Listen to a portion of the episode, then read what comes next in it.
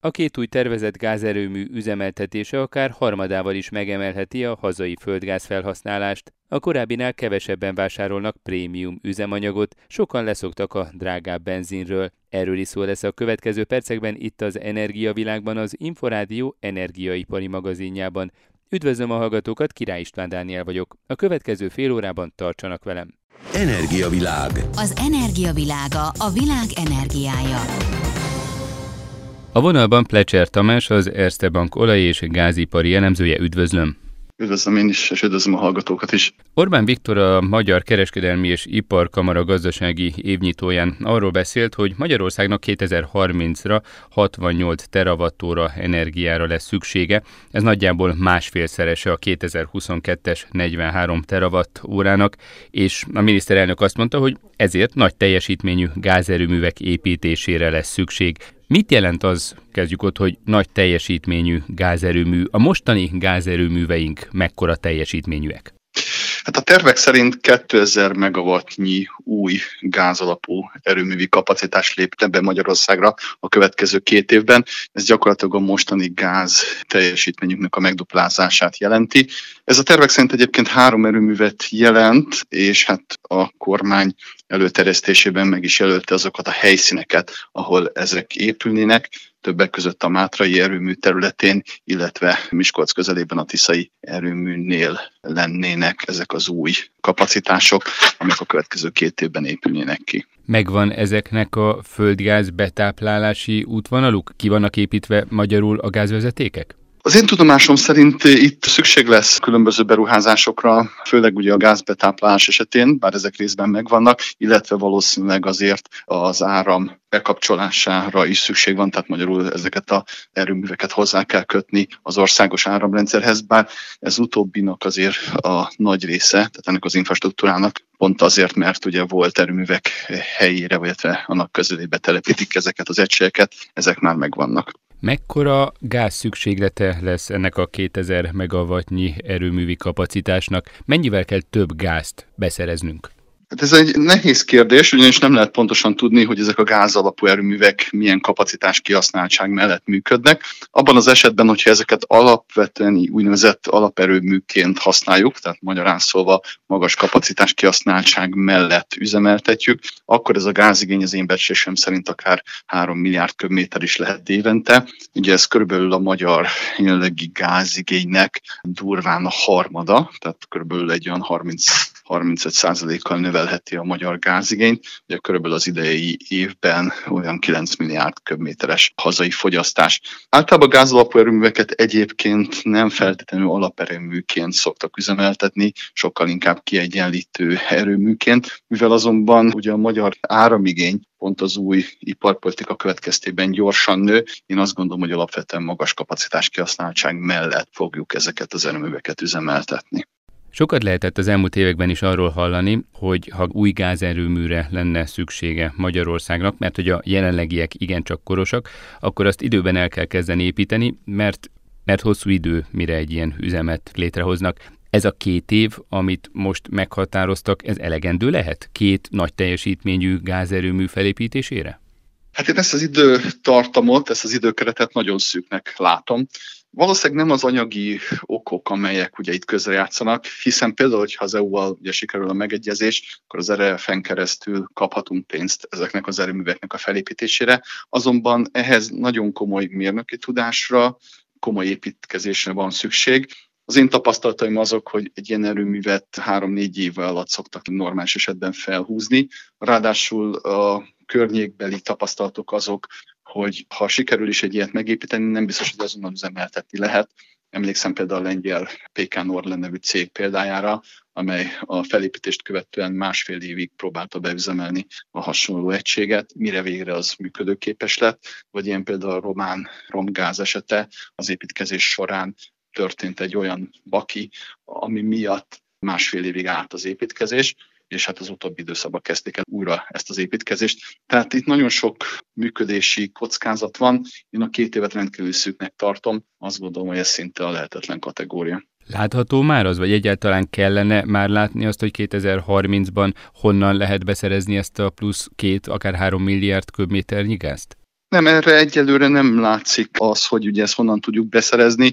Nyilván adott esetben lehet többletgázhoz jutni Oroszország felől, illetve hát a szomszédos országokkal, ugye mindenkivel van ügyünk gyakorlatilag kapcsolatban, tehát Szlovénián kívül minden irányban vannak úgynevezett interkonnektorok.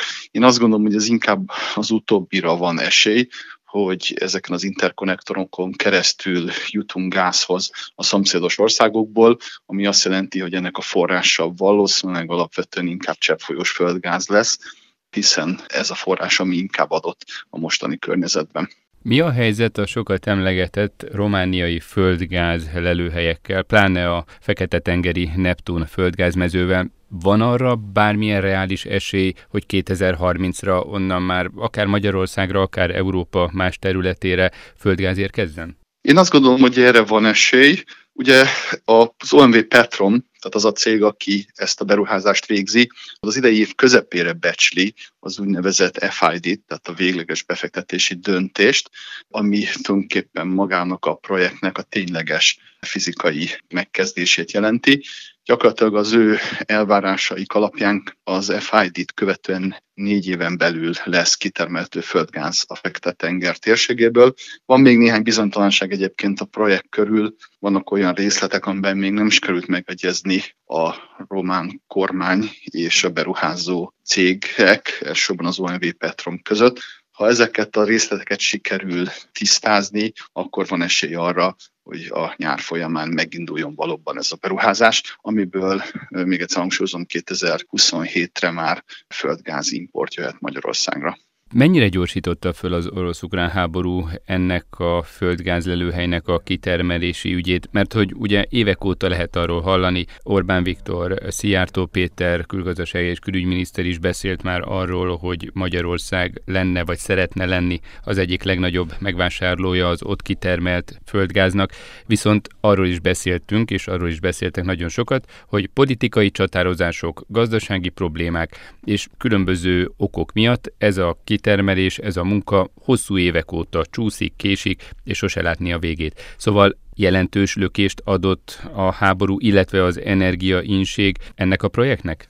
Én azt gondolom, hogy nagyobb nyomás van a román döntéshozókon, hogy egy olyan környezetet és egy olyan adózási és szabályozási egyveleget alakítsanak ki, ami elősegíti ezt a projektet. Alapvetően itt ez a földgáztermelés már egy négy-öt éve megindulhatott volna, hogyha a környezet, elsősorban az adózás, illetve a jogi szabályozás az megfelelő lett volna. Alapvetően én azt látom, hogy ez a fajta jogi és környezeti bizonytalanság az, ami elriasztotta a korábbi beruházót, ugye az Exxon Mobilt, és ez volt az oka annak, hogy az amerikaiak ebből a projektből kiszálltak. Most ugye valóban egy sokkal nagyobb nyomás van arra nézve, hogy ez a projekt működjön, hiszen Románia maga is körülbelül egy tizenöt-húsz százalékos mértékben importál földgázt, ennek a kiváltása pedig legjobb lenne, ha belső forrásból történne. Ezek a Fekete-tengeri mezők bőven tartalmaznak földgázt az előzetes becslések szerint, mert én azt gondolom, hogy ennek az előmozdítása mindenképpen a román politika érdeke is. És az ötven euró körüli ár mellett már rentábilis lenne ezen gáz kitermelése? Vagy ez túl kevés, mert hogy ez ugye mélytengeri fúrásokkal felhozható nyersanyag? Ez úgy tűnik, hogy egy nagyon kedvező közgazdasági számokkal rendelkező projekt, tehát az o em vé Petrom becslése szerint húsz-huszonöt euró per megawattórás ár mellett is megtérül ez a projekt. Én azt gondolom, hogy ötven euró per megawattóra mellett ez még kedvezőbb lehet, feltéve, hogyha az a elvonási rendszer lép életbe, amivel egyébként előzetesen megállapodtak a felek. Minek tudható be egyébként az, hogy így március elejére, közepére ötven euró körüli szintre csökkent a földgázára? Milyen okok állnak e mögött? Ugye volt háromszázhúsz fölött is, volt száz euró körül. Miért ez a zuhanás? Én azt gondolom, hogy nagyon szerencsések voltunk itt az elmúlt hónapokban, ugyanis a sokkal melegebb téli időjárás, illetve az, hogy az európai ipar a várthoz képest jobban behúzta a fékeket, ez azt jelentette, hogy az ellátási helyzet lényegesen jobb. Hozzájárult még egyébként ehhez az is, hogy Kína, illetve a feltörekvő ázsiai térség lépett egy olyan erős versenyhelyzetbe Európával, ami ezt a földgázárát feljebb tolta volna. Így Európa viszonylag jó áron meg tudta venni azt a cseppfolyós földgázt, ami szükséges volt ugye az ellátás biztosításához. Tehát ez így összességében lejjebb vitte az árakat. Ezek a tényezők okozták ezeket. Azt is látom egyébként, hogy valahol a kereskedelmi oldal, tehát a kereskedők, üzletkötőkben is van egyfajta fásultság a tavalyi év rendkívül hektikus időszaka után. Ugye belépett egy Európai Uniós szabályozás is, ami tulajdonképpen bizonyos mértékben gátolja azt, hogy egy újabb ártüske alakuljon ki. Ez a bizonyos ársapka ugye a gázárakon. Ez is tulajdonképpen ellehetetleníti azt, hogy a szereplők jelentős mértékben arra spekuláljanak, hogy lényegesen magasabb gázárak legyenek a jövőben. Mire lehet számítani nyáron, illetve az év második felében, az év végén? Mert ugye jelenleg is az európai gáztárolók töltöttsége viszonylag magas, de ha megkezdődik egy újabb betárolási időszak, akkor talán úgy, mint kétezer-huszonkettő. augusztusában jelentősen felmehet a földgázára? Azt gondolom, hogy a július-augusztus-szeptemberi időszak lehet feszültségekkel telli, ugyanis azért az látszik, hogy az európai gázmérlegből még mindig hiányzik egy olyan húsz-huszonöt milliárd köbméternyi földgáz, amit valamilyen módon kezelnünk kell, vagy úgy, hogy a keresletet visszafogjuk Európába, vagy olyan módon, hogy megfelelő kínálatot biztosítunk, avagy földgáz helyett más alternatív módokon elégítjük ki ezt az igényt. Tehát ez mindenképpen okoz egyfajta feszültséget. Ráadásul az Európai Unió október elsejével megköveteli azt, hogy a tárolók töltöttsége kilencven százalék vagy a fölött legyen, tehát van egyfajta kényszer is a szereplőkön, hogy vásároljanak. Úgyhogy én azt gondolom, hogy a július-augusztus-szeptemberi időszak valószínűleg magasabb gázarakat fog Európában hozni. Mire lehet számítani Amerikától? Ursula von der Leyen, európai bizottsági elnök, most tárgyalta a Fehérházban Joe Biden amerikai államfővel, és hát természetesen szóba került az energiabiztonság is. Kaphatott Európa bármilyen garanciát, vagy az amerikai elnök adhatott bármilyen garanciát arra, hogy prioritásként kezelik az európai szállításokat? Én azt gondolom, hogy egy ilyet az amerikai elnök nem tud igazán adni, hiszen az amerikai vállalatok magáncégek, ők oda adják el a cseppfolyós földgázt, ahol ugye a legjobb ár van, és hát láttuk ugye többször a tavalyi év során is, hogy egy szállítmány elindult az Egyesült Államokból, mondjuk Ázsia irányában, majd félúton ugye megfordult, és Európába kötött ki, ugyanis útközben az európai vevő hajlandó volt lényegesen magasabb árat kínálni és rálicitálni mondjuk az ázsiai vevőkre. Tehát ilyet nem lehet, én azt gondolom, hogy amerikai elnöknek kijelentenie. Az viszont látszik, hogy ahogy nő az amerikai kapacitás, egyre nagyobb mértékben irányítják a hajókat Európa felé. A tavalyi évben egyébként az amerikai el en gé hetven százaléka Európába kötött ki. Ugye korábban inkább Ázsia, illetve Latin Amerika volt a jelentősebb piaca az amerikai cseppfolyós földgáznak, és ezeknek a kapacitásoknak a felfuttatása egyébként a következő években is folytatódni fog, illetve hát úgy néz ki, hogy átadásra kerül az a bizonyos Freeport nevű el en gé terminál, ami a tavalyi év során egy baleset miatt leállt. Ez is elsősorban egyébként Európa felé fogja biztosítani a földgáz szállítmányokat. Milyen földgázár mellett éri meg az amerikai kitermelőknek, kereskedőknek Európában eladni a gázt?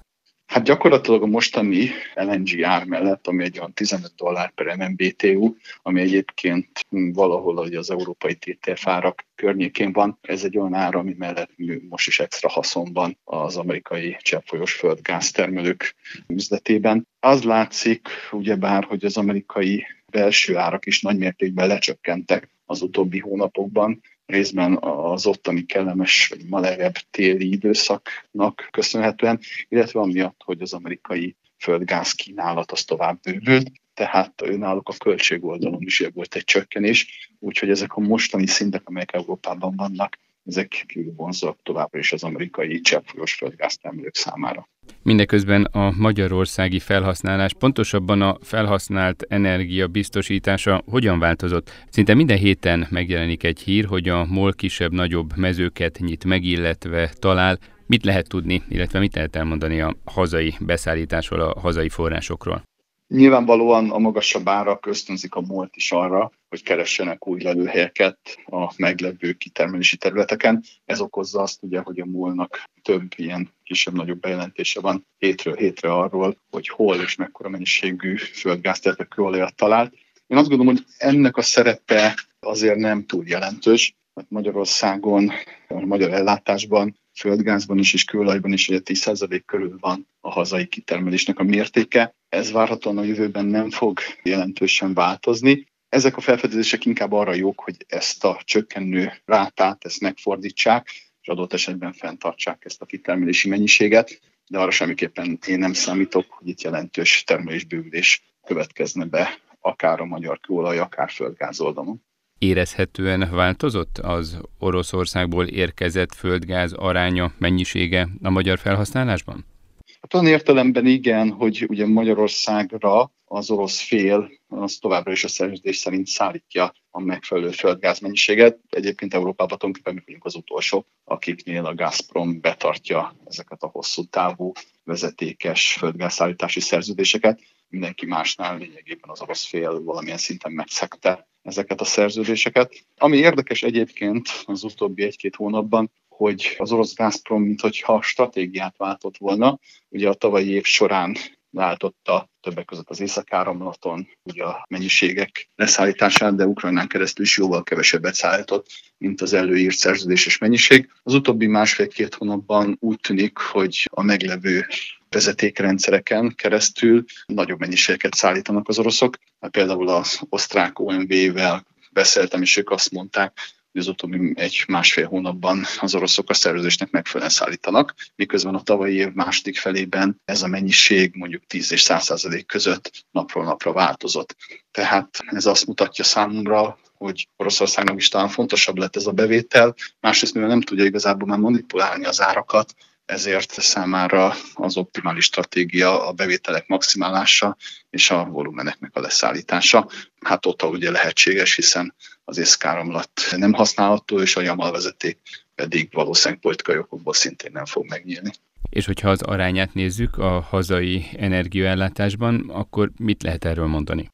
Hát ugye pontosan nem tudjuk, hogy a melyik molekula ugye honnan jön, hiszen nyugat irányból is veszünk orosz molekulát, de én azt gondolom, hogy arányaiban azért a háromnegyedes arány az továbbra is fennáll, tehát legalább az ellátásunk hetvenöt-nyolcvan százaléka az Oroszország felől érkezik.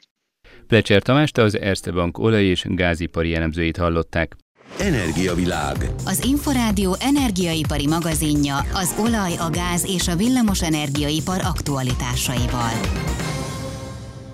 Kevesebben tankolnak prémium üzemanyagot, mint a korábbi években, derül ki a Magyar Ásványolaj Szövetség adataiból. Grád Ottó, a szervezet főtitkára szerint valószínűleg nem a hagyományos és a prémium közötti árkülönbség okozza a tartós fogyasztás csökkenést, inkább az, hogy sokan leszoktak ezen termék vásárlásáról. Az üzemanyag terén egy úgynevezett visszarendeződést tapasztalunk, tehát számos sajtóorgánumban jelent meg hír arról, hogy tíz százalékot is csökkenhetett év per év alapon január hónap folyamán az üzemanyag kiskereskedelmi értékesítés, ami tulajdonképpen igaz, viszont nagyon fontos azt elmondani, hogy ez elsősorban a bázis extrém magas mi voltából ered, tehát kétezer-huszonkettő. januárjában kiemelkedően magas, az egész első fél évben kiemelkedően magas kiskereskedelmi értékesítési adatokat láttunk, köszönhetően a hatósági ár jogszabályi alkalmazásának és a jelentős árkülönbségnek, ami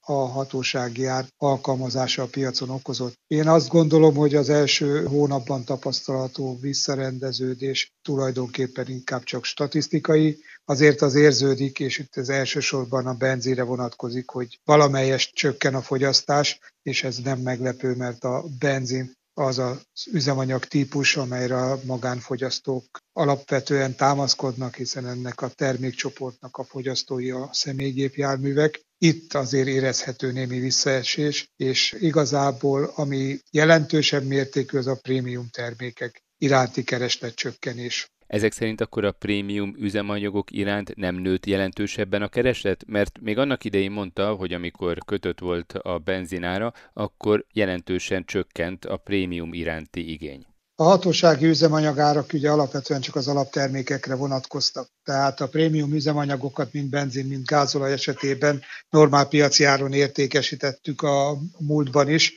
Ezeknek az ára lényegesen magasabb volt, ezért is meglepő valamilyen szinten, hogy tavalyi bázishoz képest is, annak ellenére, hogy árban ezek tulajdonképpen ma már némileg alacsonyabb áron megvásárolhatók, mégis jelentős a visszaesés a prémium termékek piacán. Én azt gondolom, hogy ennek főleg benzin esetében az az oka, hogy bioalkohol tartalom magasabb szintje az alaptermék esetében jelentett némi kockázatot, viszont az elmúlt időszakban én azt gondolom, hogy még a régi típusú vagy magasabb bioetanol tartalmú üzemanyag vásárlását kockázatosnak tekintő autók esetében is a vásárlók ritkábban vettek prémiumot, és mivel a magasabb biotartalmú alaptermék sem jelentett műszaki problémát, megszokták, hogy nincs ez a kockázat, vagy jóval alacsonyabb ez a kockázat, és sokan tértek vissza, akik korábban prémiumot vettek, újra alaptermék vásárlására pont az árakból kiindulva. Az elmúlt hetekben, hónapokban viszont jelentős üzemanyagár csökkenés volt látható. Ez befolyásolta legalábbis a jelenlegi adatok szerint a felhasználást? Én azt gondolom, hogy természetesen, ahogy valamelyest csökken az üzemanyagár, a fogyasztásra annak mindenképpen jó hatással kell lennie. Ugye statisztikailag a számokat nagyon nehéz viszonyítani, hiszen, ahogy mondtam, az elmúlt időszakban a hatósági ár, majd az elmúlt év második felében pedig ugye a kialakult ellátási probléma és az üzemanyag vásárlási korlátozások nem tették reálissá a bázisok számait, tehát nagyon nehéz ma olyan statisztikai számokat találni, amelyek valós viszonyítási alapot képezhetnek. Mi is inkább azt alkalmazzuk, hogy nézzük a Covid időszak előtti utolsó normál piaci viszonyok közötti fogyasztási adatokat, és ahhoz igyekszünk mérni a jelenlegi helyzetet. Természetesen évek teltek el, ennek óvatatlanul is hatása van az üzemanyagfogyasztásra, termékcsoportokon belüli összetételre, de azt gondolom, hogy most a piac normalizálódni kezd, újra alapvetően az árak fogják meghatározni a fogyasztást, és ez én azt gondolom teljesen természetes, hogy még annak ellenére is, hogy viszonylag magas az alap árszint, ha csökken az üzemanyagok ára, néhány forinttal is az már is kedvezőbb hatással lehet majd a fogyasztásra. A dízelnél hasonló tendenciákat látnak? Csökkent ott is a vásárlás? Valamelyes dízel esetében is látunk csökkenést, mondom szintén nagy valószínűséggel a bázis a probléma, hiszen az elmúlt év első fél évében ugye még nem voltak kizárva a kedvezményezettek köréből a külföldi gépjárművek, és azért a szállításban, a nemzetközi kereskedelemben résztvevő nem magyar rendszámú gépjárművek, szállítóeszközök, kamionok nagyon komoly mennyiségű gázolajat vásároltak az év első negyedében. Ennek a torzításnak a figyelembevételével is azért némi visszaesés, azért ez mindenképpen kisebb mértékű, mint benzin esetében volt. Gyakorlatilag azt tudjuk mondani, hogy benzin esetében látható némi fogyasztáscsökkenés, gázolaj esetében ugye a hosszú évek átlagának megfelelő, és őszintén reméljük, hogy ha az árak is folyamatosan normalizálódnak, csökkennek, a fogyasztás újra emelkedővé fog válni. Grád Ottót, a Magyar Ásványolaj Szövetség főtitkárát hallották. Energiavilág. Az energiavilága a világ energiája. Az Energiavilág az Inforádió energiaipari magazinja ezzel véget ért, a szerkesztő műsorvezetőt Király István Dánielt hallották. Köszönöm a figyelmüket, viszont hallásra!